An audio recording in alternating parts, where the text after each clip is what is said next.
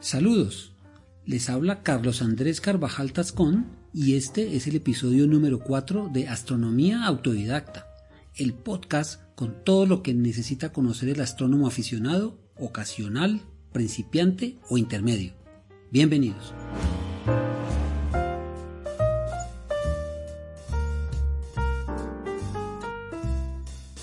En el capítulo anterior me refería a la astronomía en la Edad Antigua. Vimos cómo, en esta época, comienzan las cosmologías y corrientes filosóficas que han de marcar el camino del pensamiento astronómico durante los siguientes siglos. Se presentaron grandes avances a pesar de las limitaciones tecnológicas que impulsaron y dominaron el conocimiento astronómico hasta alcanzar su máximo nivel con los trabajos de Ptolomeo pero también presenciamos el freno puesto a la investigación científica por el pragmático imperio romano, al que se le reconoce, sin embargo, un gran legado cultural, especialmente en las instituciones políticas que han persistido hasta épocas modernas.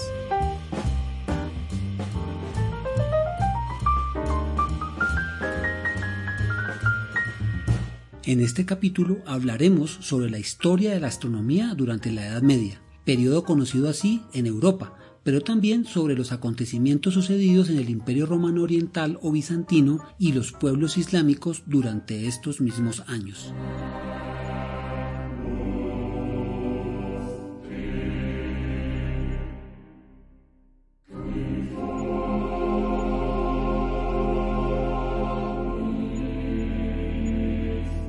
La Edad Media es el periodo de la historia comprendido entre el siglo V hasta el siglo XV de la era común o sea, desde la caída del Imperio Romano de Occidente en el año 476 hasta el descubrimiento del continente americano en 1492.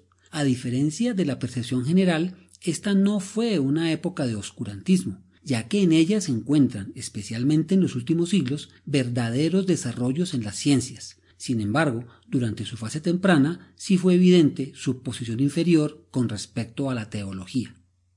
Durante los primeros siglos después de la caída del Imperio Romano Occidental, los cambios sociales, políticos y económicos con el desarrollo de un sistema feudal y la división de clases sociales en privilegiados y no privilegiados impidió el desarrollo de las ciencias y la astronomía en el territorio europeo occidental.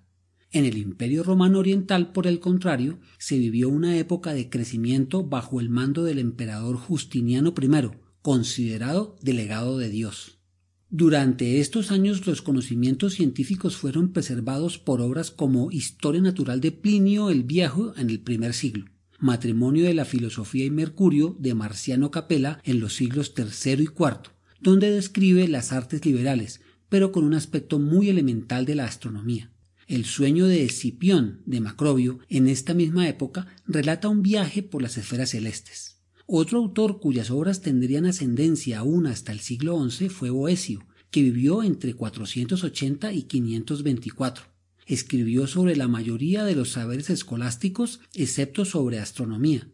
También se encuentran las etimologías de Isidoro de Sevilla, entre el siglo V y VI, quien proponía que la Tierra era plana como una rueda, rodeada por el océano y en torno a ella giraban las esferas de los planetas, estrellas y del cielo, morada de los elegidos. Finalmente, Beda el Venerable, entre el siglo VI y VII, sostuvo la teoría de una Tierra esférica rodeada por siete cielos de aire, éter, Olimpo, espacio ígneo, cuerpos celestes, ángeles y la Trinidad y fue quien instauró la práctica de contar los años desde el supuesto nacimiento de Cristo. Durante la parte final de la Baja Edad Media, siglos VII y VIII, se presenta una fuerte crisis económica y social del Imperio bizantino, que coincide con el inicio de la expansión del Islam. Serían los árabes quienes durante seis siglos después de la muerte de Mahoma y su expansión por gran parte del Mediterráneo, India, África y Asia Central los que se encargarán del desarrollo de las ciencias, la astronomía y la difusión del antiguo conocimiento filosófico griego a la Europa de la Edad Media.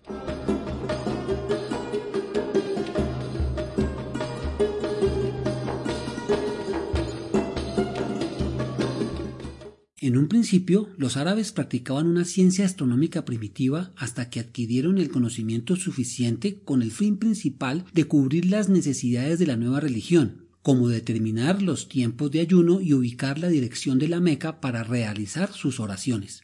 Posteriormente comenzaron a crear centros de estudio promoviendo el desarrollo de la astronomía, las matemáticas y la cosmología griega. Se comenzaron a traducir múltiples textos al árabe como el Almagesto de Ptolomeo. Desarrollaron tablas aritméticas que contenían datos como salidas y puestas de sol, la luna y los planetas, ecuaciones y cálculos planetarios, paralaje lunar, eclipses, elaboración de horóscopos, datos geográficos, entre otros.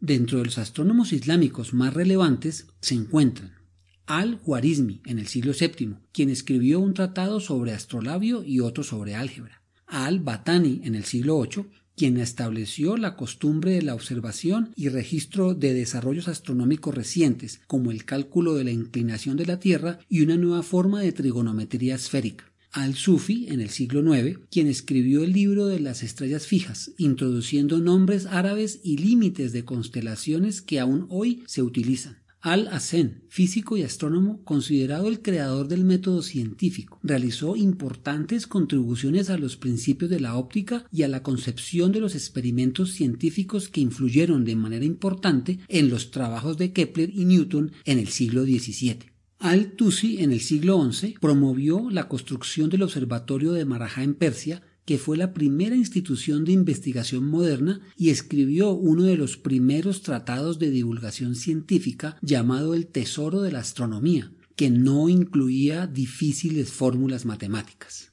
Las fracturas en el mundo islámico comenzaron a presentarse inicialmente en el aspecto religioso, con la separación de suníes y chiíes, y en lo político con la sustitución de los omeyas por los abasíes al frente del califato en el 749, a lo que se sumó la fundación del Emirato Independiente al-Andalus en la península ibérica y que también sucedería en Egipto.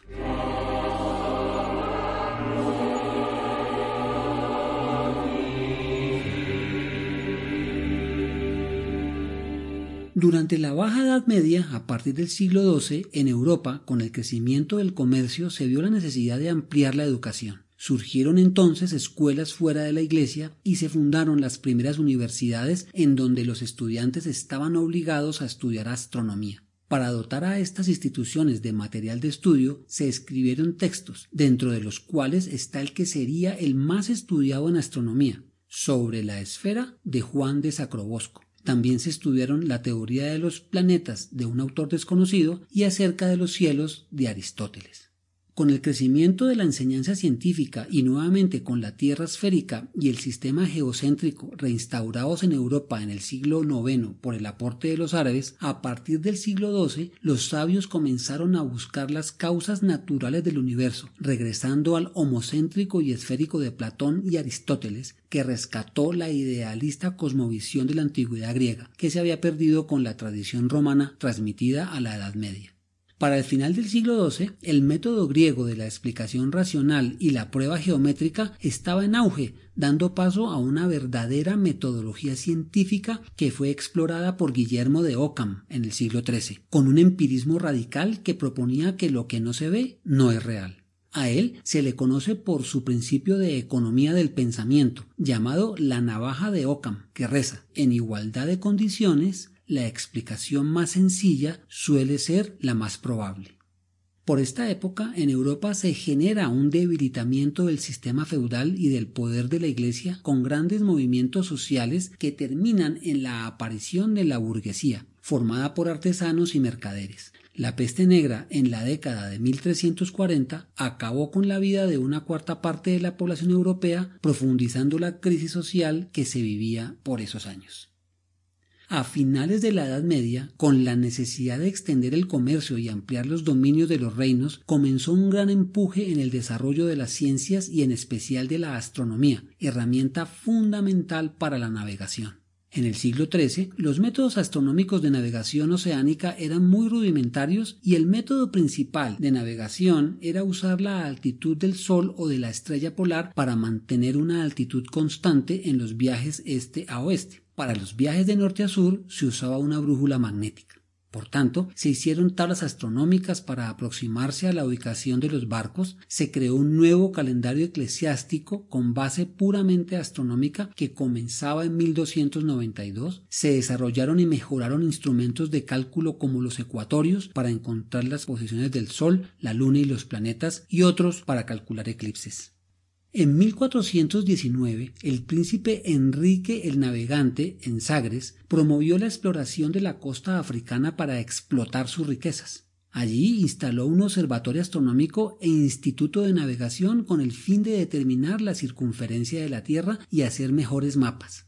En 1476 Colón llegó a Sagres, en donde se convenció que su misión era descubrir un nuevo cielo, una tierra y redimir el resto del pueblo, además de, claro, lograr grandes riquezas. Sería el hombre que abriese al oeste una ruta más corta a las riquezas de Asia que la hecha por los portugueses al viajar al sur y al este. Zarpó Colón en 1492, y si América no hubiera estado en su camino, ciertamente habría encontrado la muerte. A las dos de la mañana del 12 de octubre de 1492, Rodrigo de Triana avistó tierra, el mismo año en que los musulmanes fueron finalmente expulsados de España y casi 40 años después de la caída del imperio bizantino.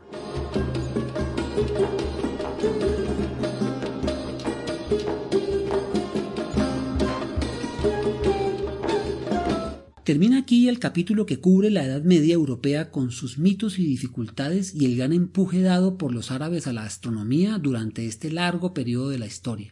Sumados estos acontecimientos son los que van a dar lugar a lo que se conoce como el renacimiento de las ciencias en la siguiente etapa de la historia, la Edad Moderna.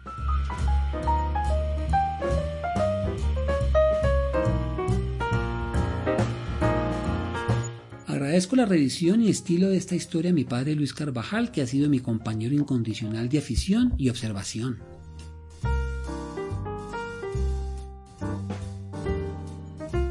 Gráficos, imágenes y otras ayudas que sean necesarias para la claridad del tema las pueden encontrar en el blog Podcast Astrodidacta, cuyo enlace dejo en las notas del episodio, así como el correo de contacto. No dejen de visitarlo. Para hacer más visible este programa y así poder llegar a otros aficionados o a aquellos que aún no lo son, pueden, si les parece interesante, suscribirse, comentar, calificar y compartirlo.